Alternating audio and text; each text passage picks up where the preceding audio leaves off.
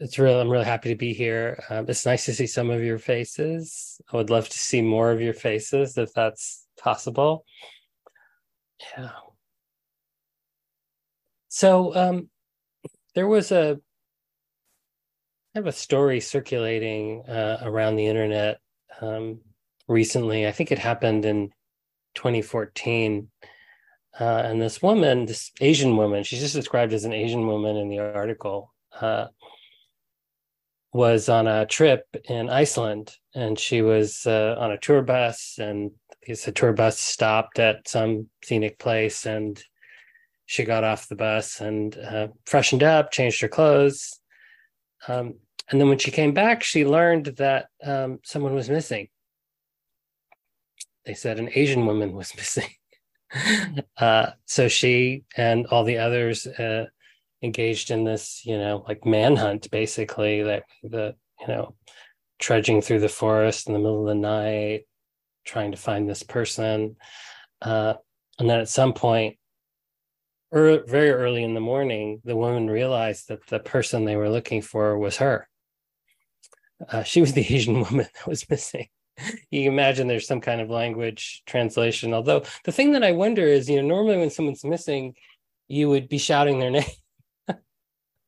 but for whatever reason, uh, this thing happened, and the, the headline of the uh, article was "Missing Woman Finds Herself in Iceland After Joining Her Own Search Party." Was she missing? was she really lost? I like this story because it it reminds me of the way the Buddha talks about samsara. That so many of us in this life are searching. Um, samsara literally means something like wandering in the desert. So we're wandering in this desert of human experience, looking for something that will um, quench the longing, ease our pain, some set of circumstances where you can relax, rest, have a feeling of belonging and a feeling of not being burdened. And the usual strategy for achieving this or the things that we're looking for often take the form of um, conditions, trying to massage the conditions of this life in a way that all the things that are beloved, all the things that are pleasing, all the things that are pleasant are kind of lined up nicely in front of us, and all the things that uh, the Buddha would say are not dear, the things that are unpleasant, things that are painful. We have various strategies, most of us, to cope with them, you know, maybe less in this circle than others, but uh, denial and kind of pretend everything's okay, even when it's not, or suppression, or just kind of uh, ignoring. You know, we live in a society where, you know, talking about death is often a taboo subject you know? At the same time you know it's like one of the inevitable things that uh, i would think that we would be preparing for. Um, we realized very quickly you know that when i was a young person I, I was very much aware that this was the strategy for life you know?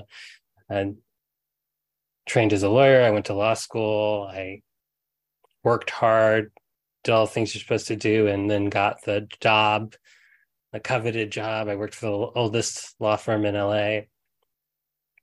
The managing partner was very proud to tell me that the original phone number of this firm was two.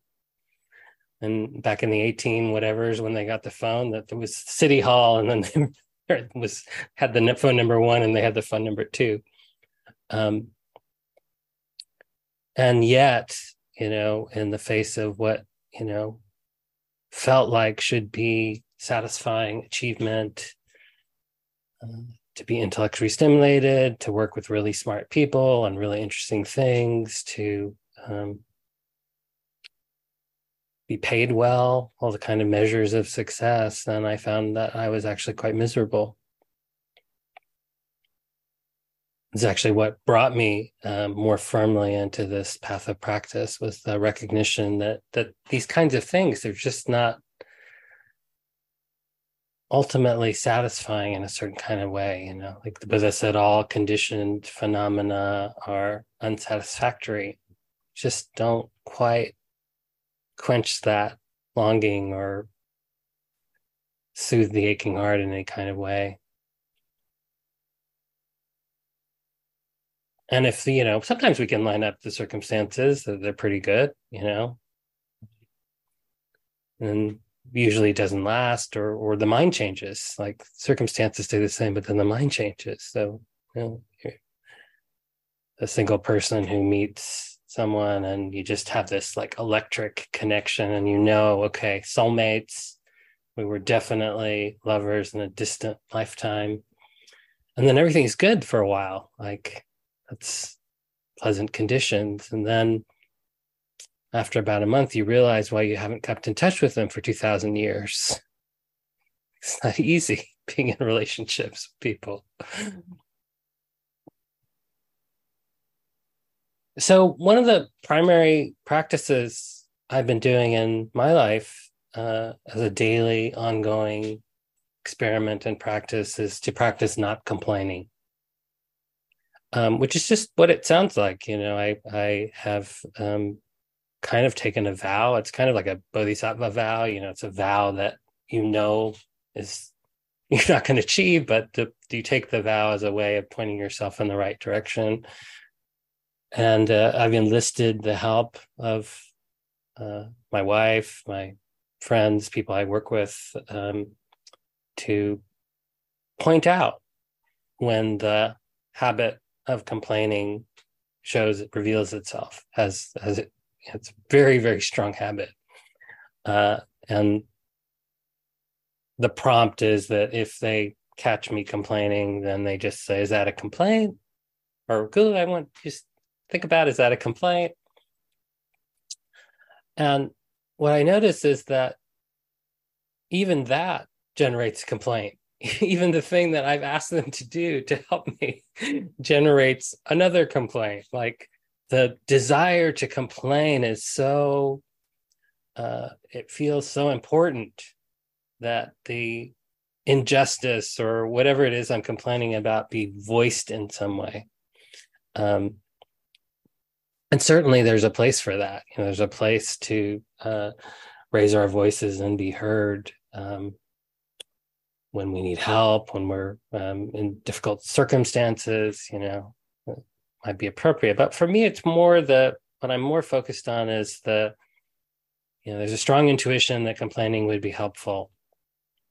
But the real and, and maybe it's it's kind of like uh, the idea that I would get it off my chest, that I would vent in some way, and then I would feel better about it. But what I notice in my own mind is that uh, it doesn't resolve it it it it the mind gets more and more engaged in uh, sort of like self-righteousness or like the finger wagging just you know and another thing and another thing and another thing it's like the they call papancha it just amplifies. And then when it usually it ends when the people i'm complaining to can't tolerate it anymore or i just wear myself out, you know. But the seeds of complaining have not been uprooted. It's just like that energy, like, don't have it in me anymore to complain. So, in making this intention, one of the first things I, you know, I, obviously I wouldn't have done this practice if I didn't have some idea that this would be helpful and that I have a mind that likes to complain. But the first uh, thing I noticed was the magnitude to which um, huge percentages of the things I'll say out loud are some form of complaint. Uh, I think it's the most minor sort of complaint of like something not being quite satisfactory to the existential complaints I have about uh, humanity and how we are behaving to, towards each other. That that you know wars are happening still. We're resolving differences with violence and meanwhile sort of just uh, disregarding the ecosystems that we live in.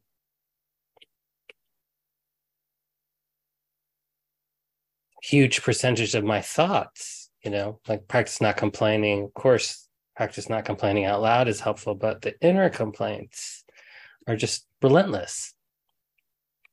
A judgment a dissatisfaction with something uh, sometimes it's a lament. How can it be like this um, and what the teachings of the buddha point to is that to to quarrel with how things are in the moment or often the quarrel is with some fundamental law of nature. Like I might have complaints about this aging body. Um, it's really where the where the complaint is something that I can't immediately effectuate some change. Um, that these complaints are actually just a barrier to equanimity. And that if one of the fruits of the practice that we seek in meditation is what the Buddha called a calm abiding in the here and now, then these complaints block that ability to be uh, calm because they, by their very nature, complain create a kind of agitation in the system.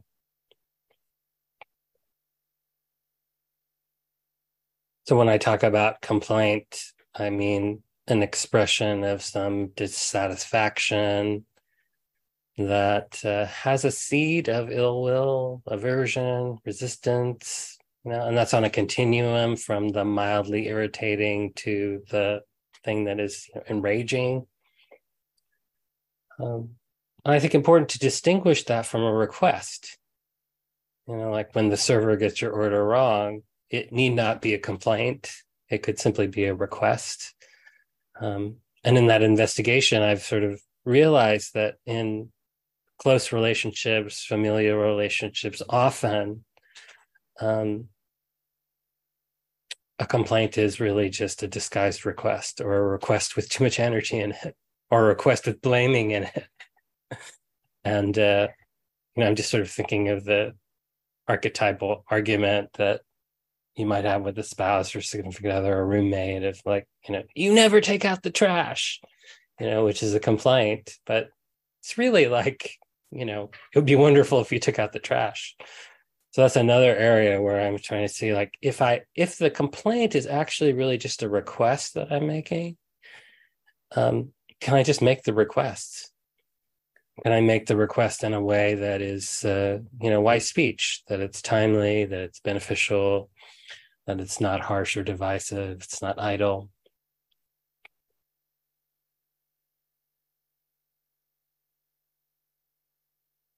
sometimes uh, I notice my complaints are a response to some suffering. If I have a lot of physical or emotional pain, I might be prone to complain about it. And here again, you know, like it can be helpful to speak to friends about what's difficult, to speak with a therapist, without uh, our spiritual uh, leader, teacher. Um, and hopefully, those people are skillful enough to not let you just spin in the negativity, but like show you that there's what Thich Nhat called the the joy of the non toothache. And like that for whatever we're going through, um, we can have a perspective that is skillful about it.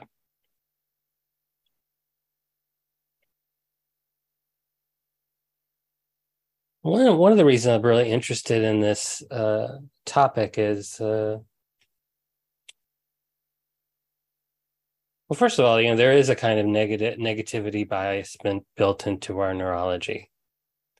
As our ancestors roamed the jungle, we developed a neurology, um, a way of using our awareness that uh, is vigilant, scanning the horizons for danger, remembering the places of danger and processing that information more easily than the cues that actually lead to reward like food or other kind of um, positive things.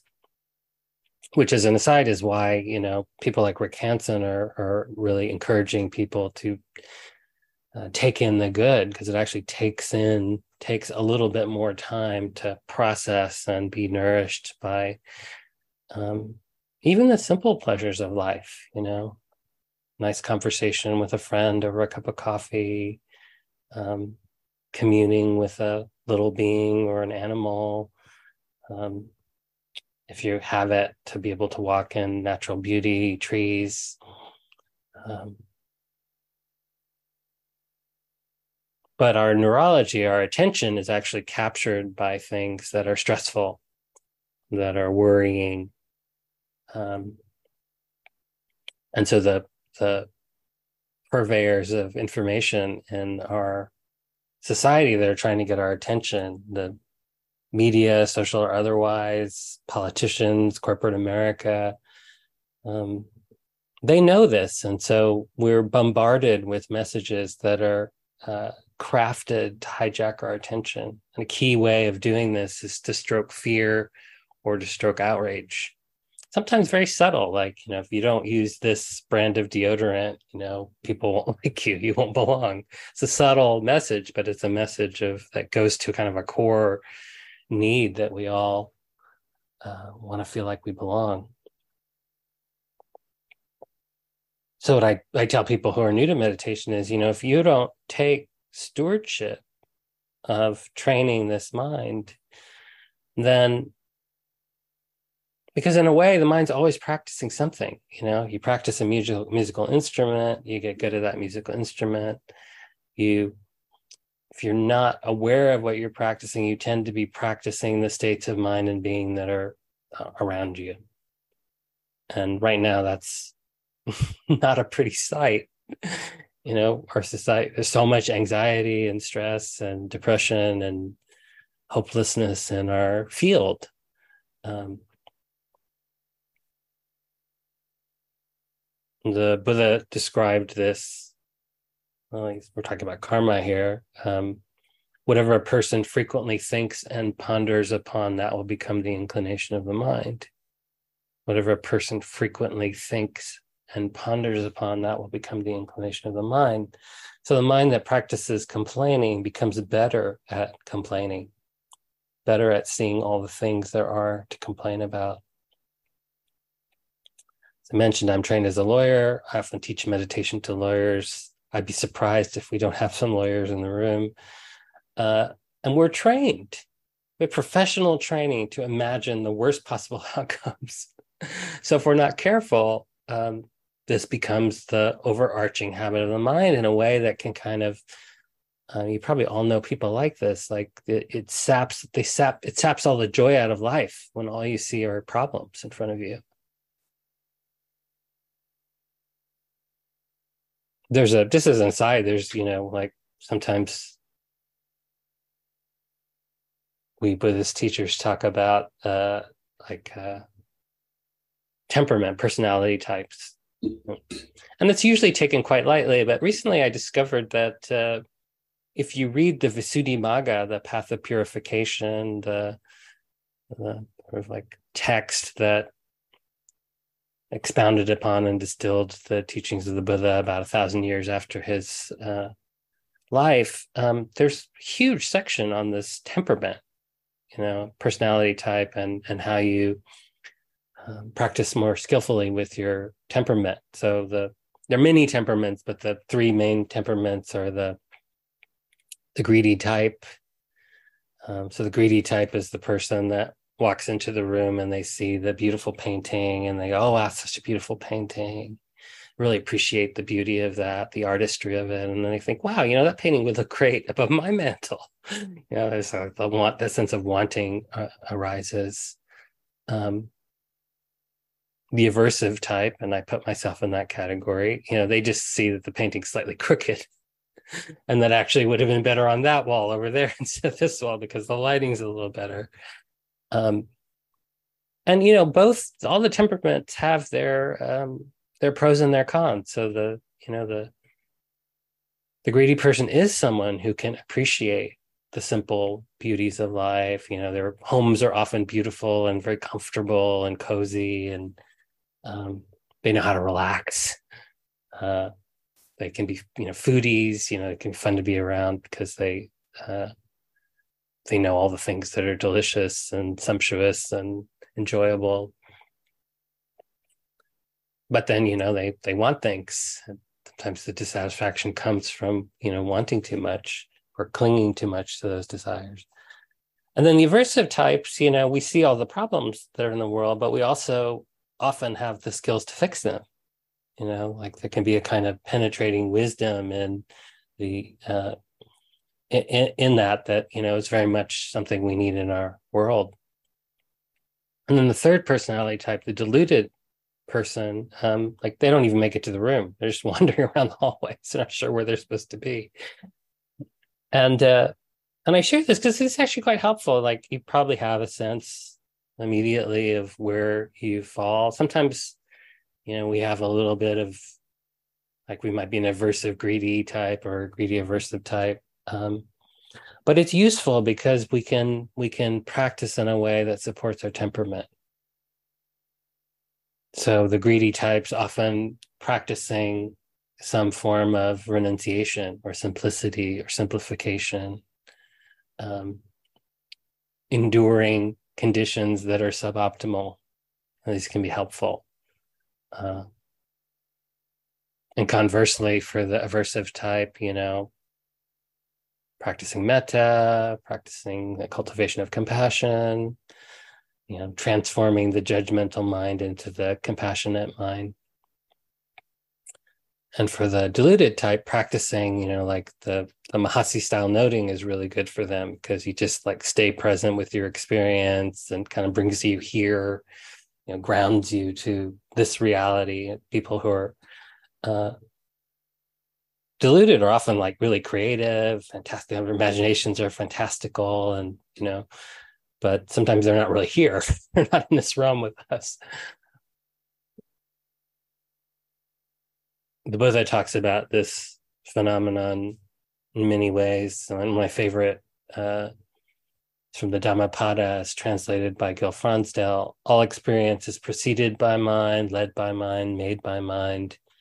Speak or act with a corrupted mind, and suffering follows as the wagon wheel follows the hoof of the ox. All experience is preceded by mind, led by mind, made by mind. Speak or act with a peaceful mind, and happiness follows like a never departing shadow. How we speak and how we act, how we think, um, profoundly affects how we experience this life.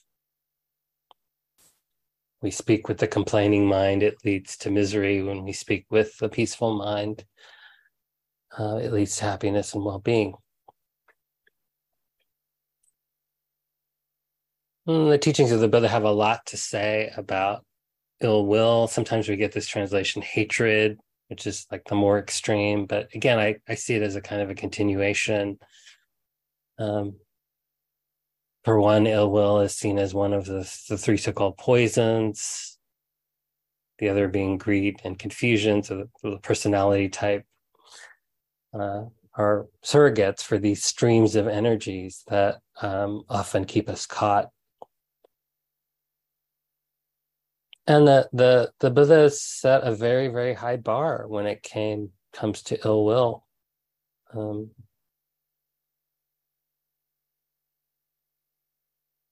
it's the famous parable of the two-handed saw. Most of you have probably heard. It's for quite graphic and violent.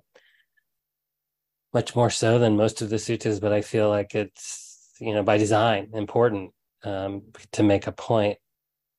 So the Buddha says to his followers even if bandits were to carve you up savagely limb by limb with a two handed saw, he among you who let his heart get angered even at that would not be doing my bidding. So even if bandits carve you up savagely, don't complain.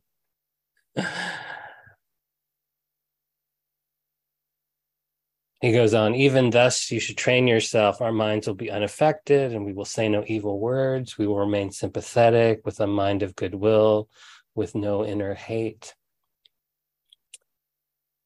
Uh, you know, this is aspirational at best, but it's pointing to uh, an understanding that when we have the mind of ill will or we say words that are tinged with ill will, that this is actually afflictive to us Now the bandits are long gone. It's like it said that like holding a grudge is like drinking poison and hoping the other person dies, or uh, but they described it as picking up a hot coal to throw at someone, and in the process we get burned. So he goes on to say, we will keep pervading these people with an awareness imbued with goodwill.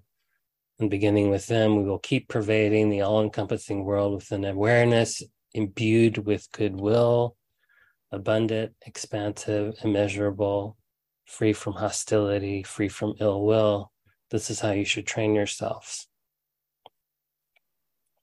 So you might recognize this as the Buddha's original instructions on the cultivation of metta, this attitude or way of being mm. that is characterized by friendliness, benevolence, this very accepting, kind of welcoming attitude of mind.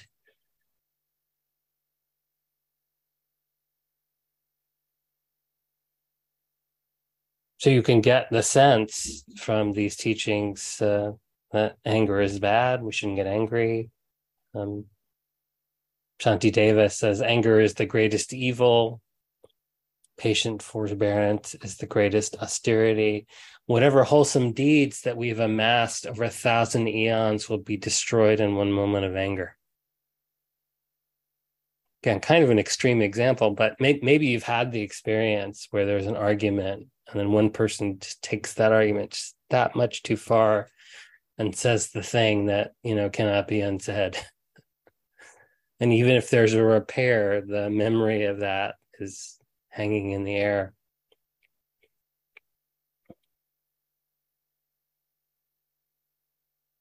more words from the Dhammapada. He abused me, attacked me, defeated me, robbed me. For those carrying on like this, hatred never ends. She abused me, attacked me, defeated me, robbed me. For those not carrying on like this, hatred ends. So it's the carrying on, you know, which I might call complaining, uh, rather than keeping it keeping it alive through this complaint or lament. Um, we can practice seeing the complaining mind feeling into actually how how well anger is a little tricky you know like the, the buddha described it as a uh, an arrow with a honey tip and a poison root.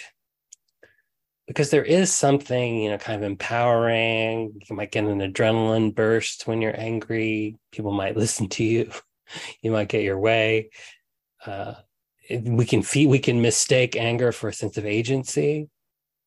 And sometimes anger can be can lead to agency but um, can't just say it's unpleasant because there is a pleasantness in it.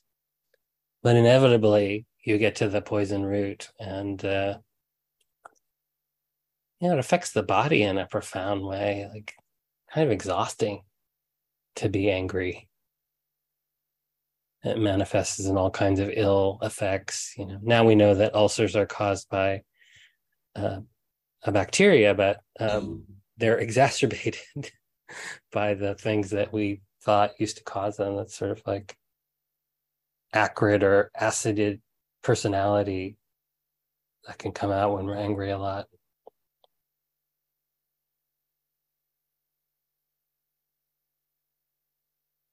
it's not really anger that's the issue so you know this this comes up in spiritual communities a lot like the person who's angry um, gets kind of shunned or people don't want to listen to it you know people who come to buddhist spaces are often very conflict averse uh, often introverts. It's like creates this combination of thing where the person who might be angry about something and they might be angry for good reason because you know abusive things are happening or or things that need care are not being attended to in some way. And uh, there's a tendency to shun them or ignore them or you know kind of like the attitude is we should be practicing harder because you've not uprooted all your ill will yet uh, and i do i do believe that the the buddha was very directly pointing to the potential to uproot this stream of ill will and greed and delusion. Uh, but it's an expression of the fruition of the path. Like you know, until we're fully awakened, those streams are in all of us. Um, there's not the anger that's the problem. It's just that when when people uh, act out on anger in ways that are unconst- unconstructive, that are harmful to themselves or harmful to others. Another way um, anger or ill will is kind of tricky is that it often feels like an amorphous glob of feelings because it's usually quite layered. Often, I've noticed in myself in this exploration that uh, outrage is often a cover for heartbreak. And I'd be outraged at uh, you know the lack of action on climate change, but beneath that is just this sort of like grief, deep grief about it, and you know sometimes it's easier to be angry because it has that sense of agency, it has that sense of empowerment than it is to surrender to like the more tender emotions of a broken heart or or grieving in some way. the heart sees anger as easier to bear, maybe. Another way anger is a little bit tricky is that people sometimes don't know when they're angry. I was having a conversation with someone the other day, and I said, you know, I thought I was pretty kind about it. I said, you know, um, are you okay? You know, you seem like you're a little irritated. And she said, I'm not irritated. and then we started laughing because she, you know, it took her a minute to like realize that she was actually irritated. And this is why I, you know, I'm as a as a teacher, as a practitioner, I'm such a strong proponent of having a dedicated daily mindfulness practice because it takes a certain amount of baseline mindfulness to even be aware of these patterns that are always kind of uh, lurking about.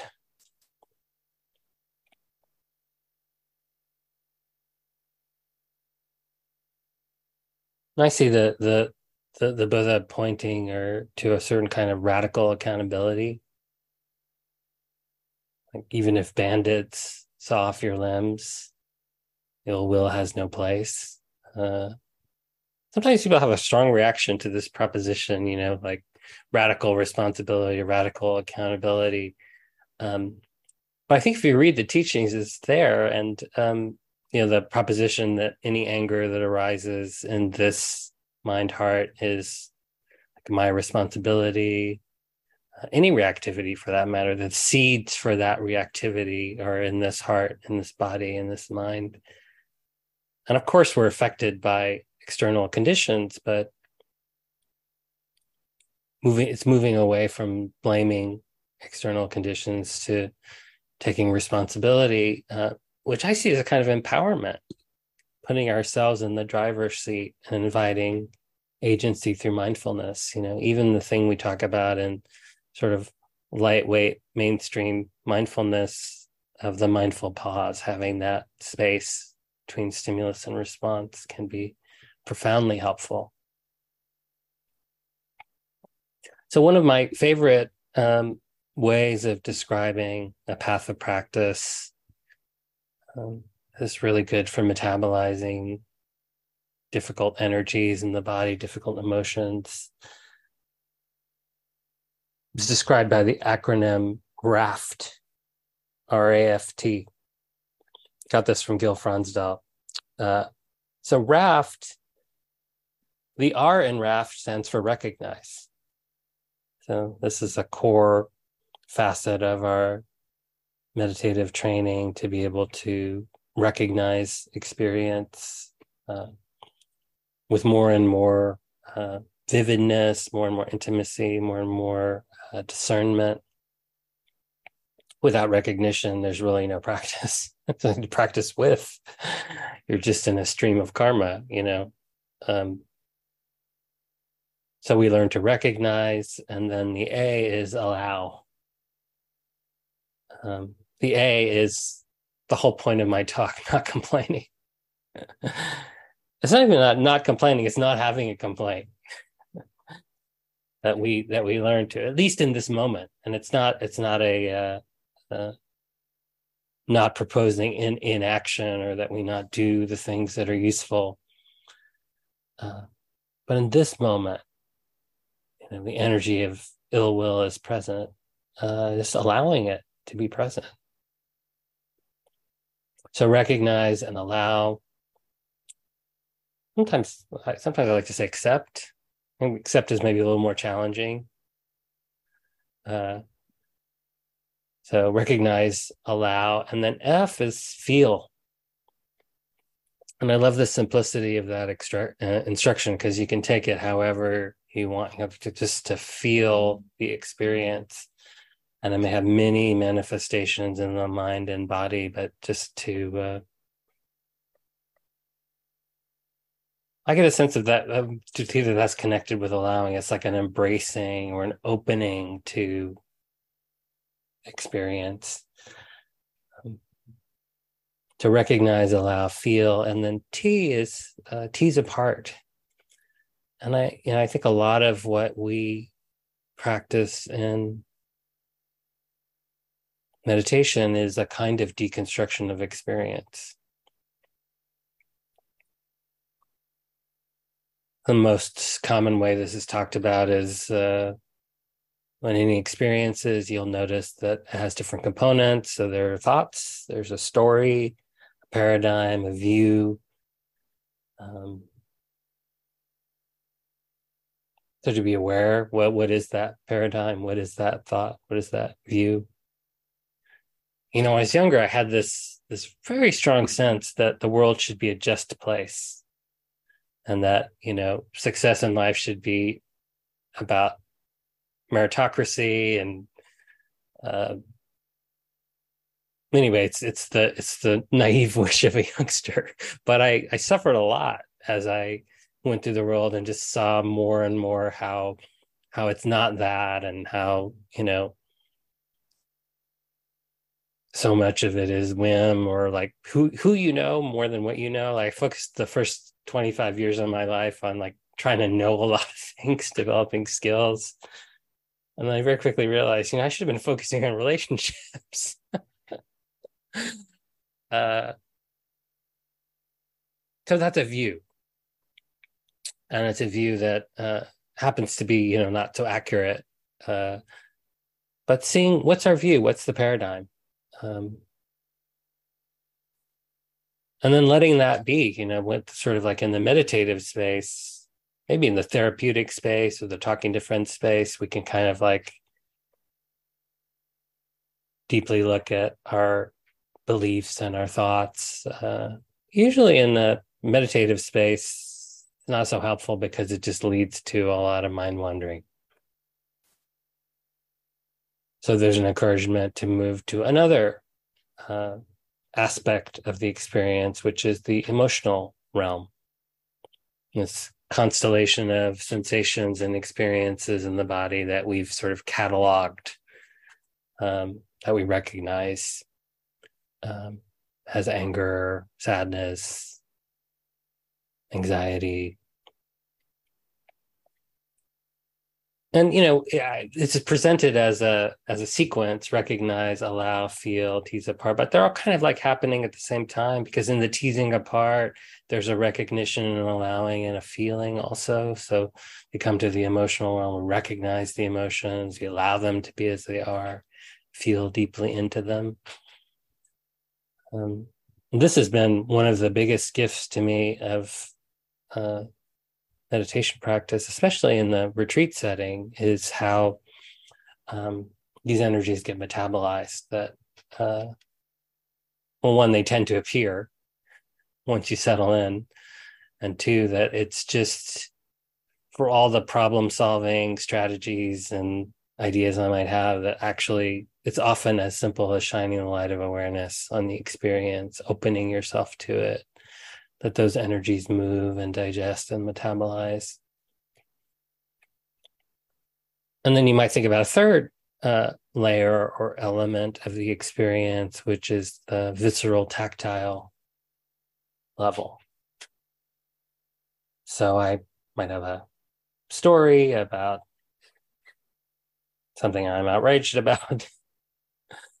uh, and then uh, I can feel anger in the body, Recognize the heat and tension and constellation of patterns that you've called anger.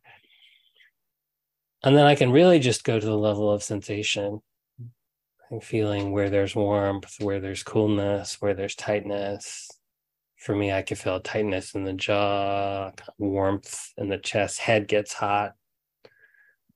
So one time it's helpful to have no hair, otherwise you're always cold. I was wearing a hat. Uh, to feel what, how, what the energy feels like in the body is vibratory you know there's kind of like a impulse to lash out that's hidden in the body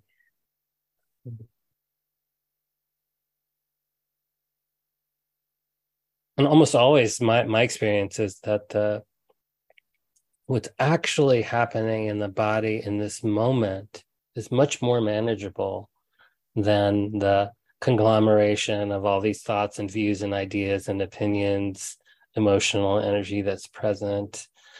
Um, a kind of deconstruction and simplification, you know, and like a practice prompt I use for myself when I feel like I'm treading into the terrain of overwhelm or being highly activated or reactive is um,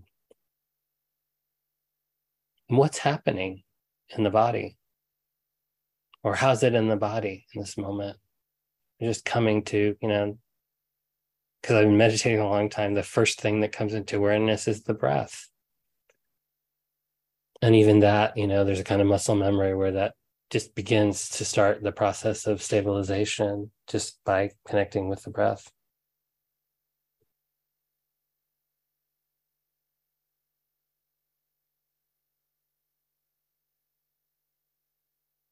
No, Shantideva again. Where would I possibly find enough leather with which to cover the surface of the earth?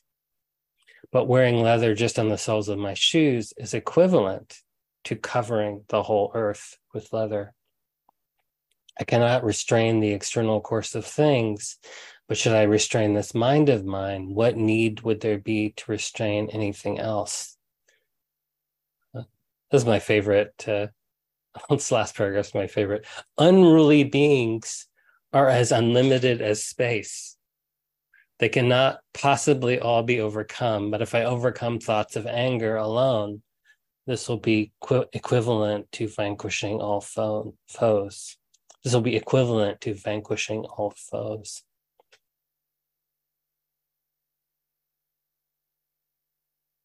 Pointing again to this theme that it's the anger itself that's the affliction.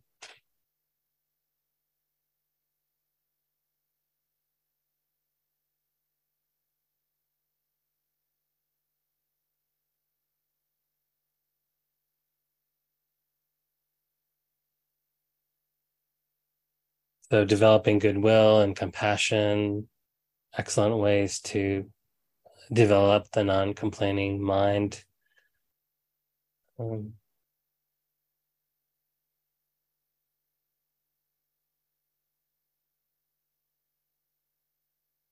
you know, if you're in a,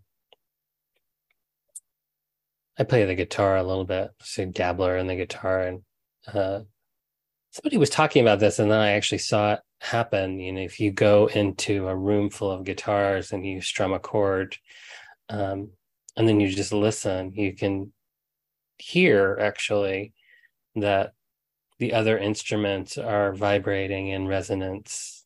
They're kind of like, in effect, playing the same chord. Um, it's called sympathetic resonance, you know, just physics, basically. Um, but I think the heart is like this too. You know, we um,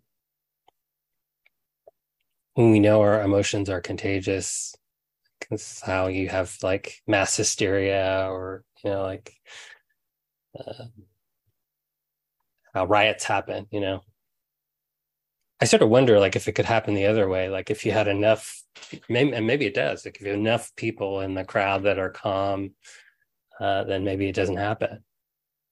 Um, the um, the Maharishi Aryave, uh, Maharishi Mahesh Yogi organization, you know, uh, they were uh, popularized TM, transcendental meditation, and they they have this university. I I, I don't want to disparage it, but it, it, it seems like it's sort of like uh, cutting edge of like what we might call new age research. Uh, and they did a study that's quite interesting where they had a large group of people meditating in Washington, D.C., sort of continuously. Uh, and they were tracking uh, crime incidents.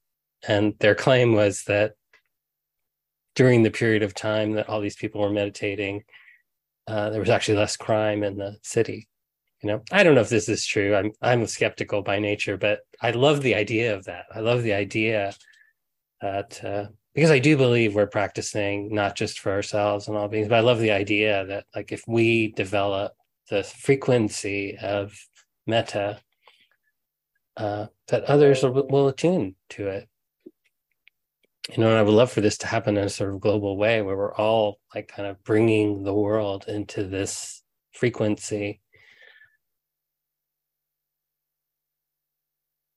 And it kind of works the other way too. Like when we when we connect with the suffering of another person, then the heart moves in that in that way. You know, the sense it's called the quivering heart.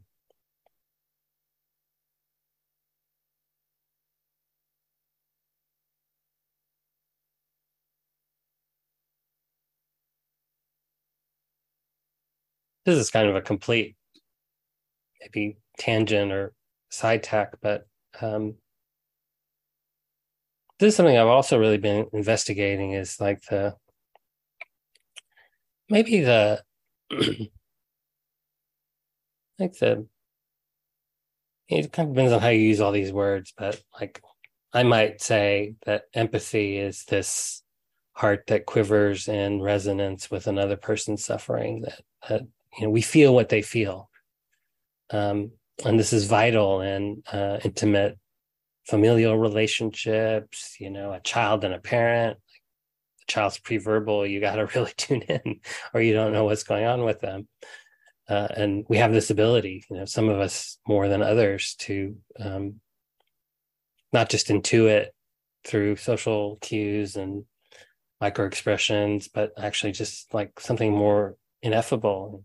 Scientists might say mirror neurons, but that we just we feel what the person feels. And this beautiful capacity is also a problem when the world is on fire. And every time I open the New York Times or the Wall Street Journal or the internet, you know, I'm uh, so many all these stories of like so much suffering that's happening again because these are the stories that attract the attention and get the clicks. Um, the other day, I saw a link that said, uh, "These five foods you eat every day are ruining your health." you know and and and the, and the intellectual mind recognizes this is clickbait. There's nothing going to be nothing good is going to come by clicking on this link. And yet i clicked on the link.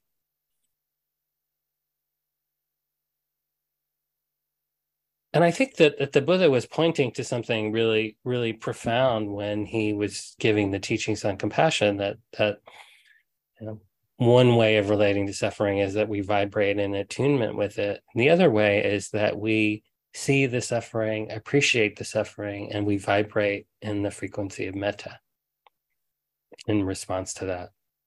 I've heard it described as the difference between walking in someone's shoes, you know, you get blisters because they don't really fit, uh, and walking alongside someone holding them ha- their hand, or the difference between um, feeling with or feeling for.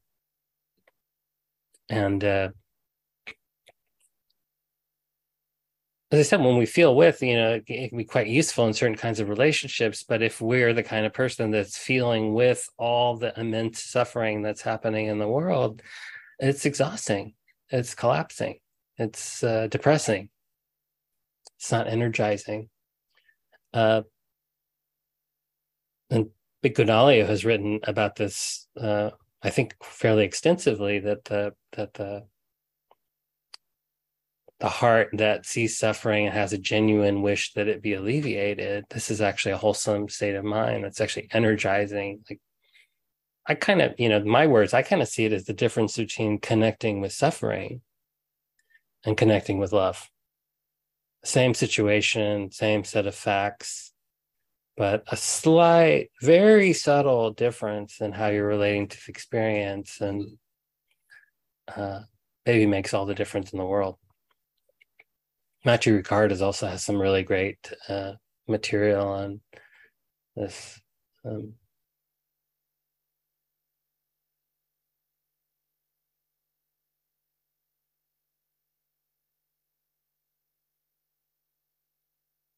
So when I was a kid, um, I grew up in Huntsville, Alabama. It's the home of the Marshall Space Flight Center, NASA facility. My father's a retired rocket scientist. Um, and for some reason, this small town in northern Alabama, there's a small Zen, Zen community. And my father has always been a sort of seeker. And so he would go to this little house that they rented where the Sangha met, and uh, he would take me along with them. You know, I think it was five or six, but it's sort of like the Indian way, and you know, they didn't have any money, so like I don't think babysitter was out of the question. So it's just sort of like I remember going all kinds of places. I think you know either they didn't care or they didn't have a sense of when it was appropriate to bring your kids, uh, you know, as new new immigrants to the country. But so I'm this five year old, you know, I'm in a room full of people who are meditating, and uh, I was a mischievous kid. So I would like, you know, get up in people's faces and blow on them and make little, like, you know, what kids do. Or I'd sometimes I'd sit in someone's lap and I would feel like sort of like gentle embrace. And then when I would squirm around, I feel like I was being released. It was really just like maybe my first memory of a environment where I mean, you know, the Indian ways you let kids be kids, uh, but it was different. It was like uh, appreciating me as a child. And when people would talk to me in that community, they would sort of come down to my level. And I mean, I didn't know they were practicing this, but they were very attentive, you know, and uh, and a lot of laughter. I really like just got in my bones, even as a five year old, uh, that this is like good people. and whatever they're doing, staring at the wall with their eyes closed, that it was, you know, something worthwhile. Um, and this community had been founded by a, a, Korean monk who's had this vision of having hundreds of little Dharma outposts. And his vision was uh, far-flung places, not urban centers, which already had, you know, this is 70s, urban centers already had kind of teachers floating around.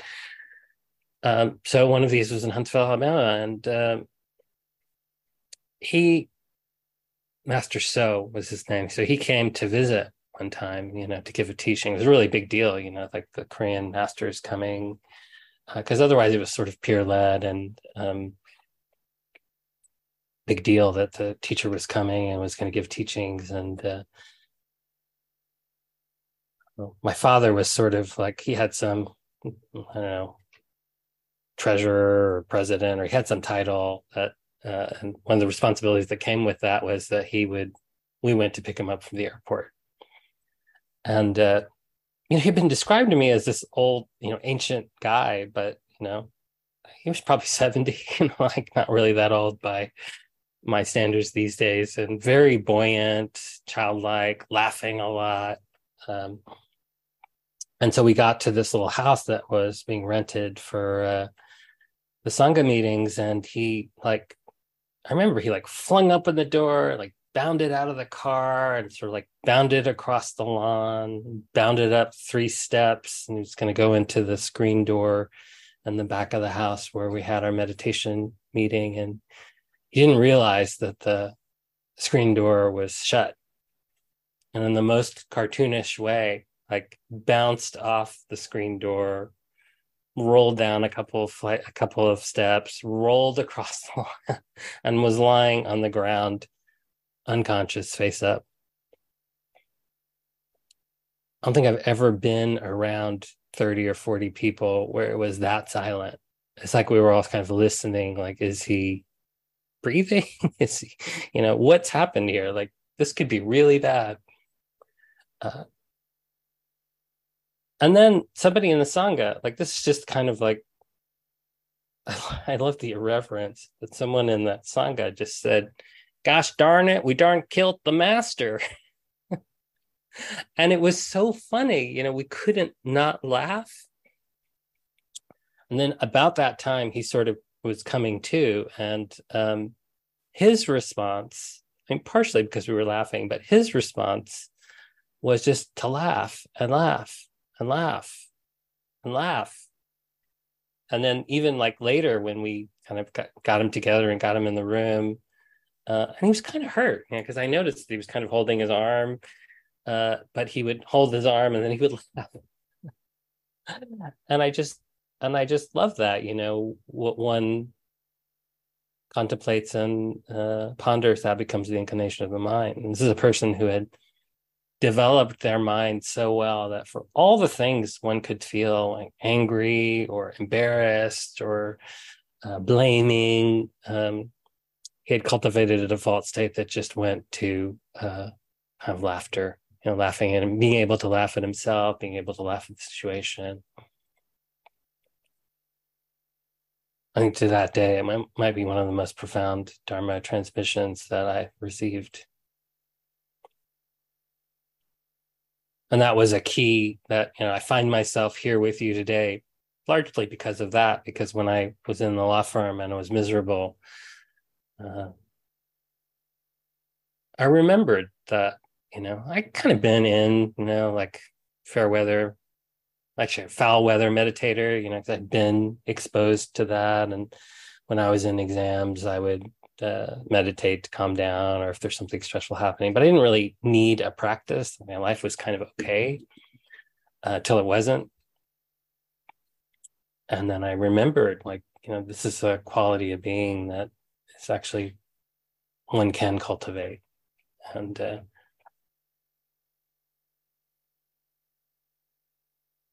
So I started practicing, and then like 30 years later, here I am. So, this thing that um, we're searching for, you know, like the woman in Iceland, it's possible that it's not lost, it's not missing. Uh, it's actually right here in every moment, waiting for us to notice. Sogyal Rinpoche says, uh, imagine a sky empty, spacious, and pure from the beginning. The essence of mind is like this. Imagine a sun, luminous, clear, unobstructed, and spontaneously present. The nature of mind is like this. Imagine the sun shining out impartially on us and all things, penetrating all directions. The energy of mind, which is the manifestation of compassion, is like this nothing can obstruct it, and it pervades everywhere. And this awareness that experiences phenomenon, experience, is already free, already unobstructed, not discriminating. Um, if the ears work and a sound appears, it will appear in consciousness. Consciousness doesn't resist, it doesn't preference. The capital N mind is um, the field in which all these things arise, has the manifestation of compassion because it rejects nothing. It doesn't complain about anything. Then there's the kind of you know, what we might call the discursive mind or the little m mind that comes in and like has all its opinions and judgments and reactivities.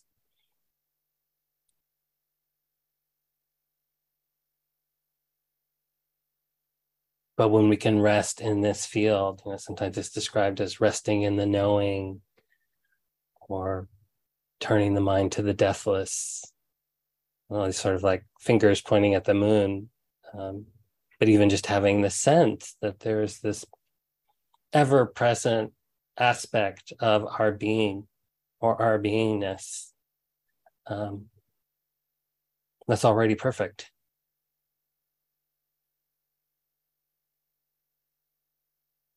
Has been extremely helpful helpful to me. I'll just end with an excerpt from Torei Zenji's Bodhisattva vow. How can we be ungrateful to anyone or anything? Even though someone may be a fool, we can be compassionate. If someone turns against us, speaking ill of us and treating us bitterly, it is best to bow down. This is the Buddha appearing to us, finding ways to free us from our own attachments, the ones that have made us suffer again and again and again. Now, on each flash of thought, a lotus flower blooms, and on each flower, a Buddha. May we share this mind with all beings so that we and the world together may grow in wisdom. I love the idea of, you know, whatever is hindering us, whatever is causing suffering, bowing down. Maybe that's the A in raft. Uh, and then on each flash of thought, a lotus flower blooms. You know, the lotus, the symbol of awakening, pointing to the idea that all our thoughts, however afflictive or unpleasant, or even the complaining ones, have in them a seed of liberation. The Buddha, uh, on each flash of thought, a lotus flower blooms, on each flower, a Buddha.